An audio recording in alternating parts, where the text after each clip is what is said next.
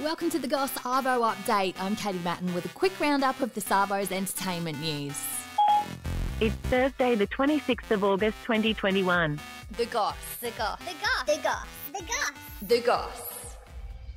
Kylie Jenner has been slammed for posting a photo of three year old daughter Stormi excited to see a yellow school bus with the caption, All Stormi has been talking about is riding a big yellow bus. Today, Daddy surprised her. She's the perfect mixture of both of us. Fans have commented saying rich people are so far from reality they bought a school bus for the kid to sit on, with many saying her wish to be normal was a depressing thing to see. I'm over keeping up with this lifestyle. One comment said, I feel like Travis buying Stormi a school bus so she can role play being a normal kid is going to be something she'll have to unpack in therapy one day. You know, I could get a new car anytime I want or this, but that happiness only lasts so long. It was reported earlier this week that Kylie is pregnant with baby number two and that the family is thrilled about it. I shared so much of my life. I was also really young when I got pregnant. Nirvana are being sued for alleged child pornography. In 1991, the band used an image on their breakthrough album cover for Nevermind of a naked four month old baby swimming underwater.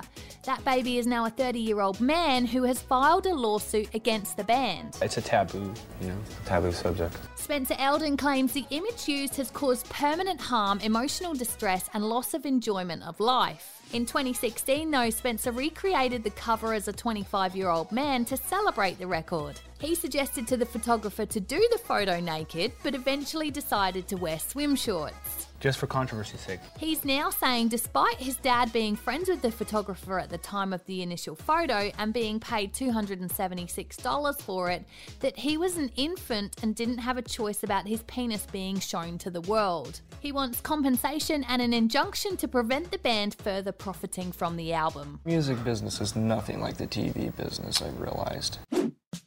Rita Ora is apparently talking about getting married to New Zealand movie producer Taika Waititi. You gotta do what you gotta do, don't you? The couple have been dating for five months with them living together in LA, but recently both in Australia for work.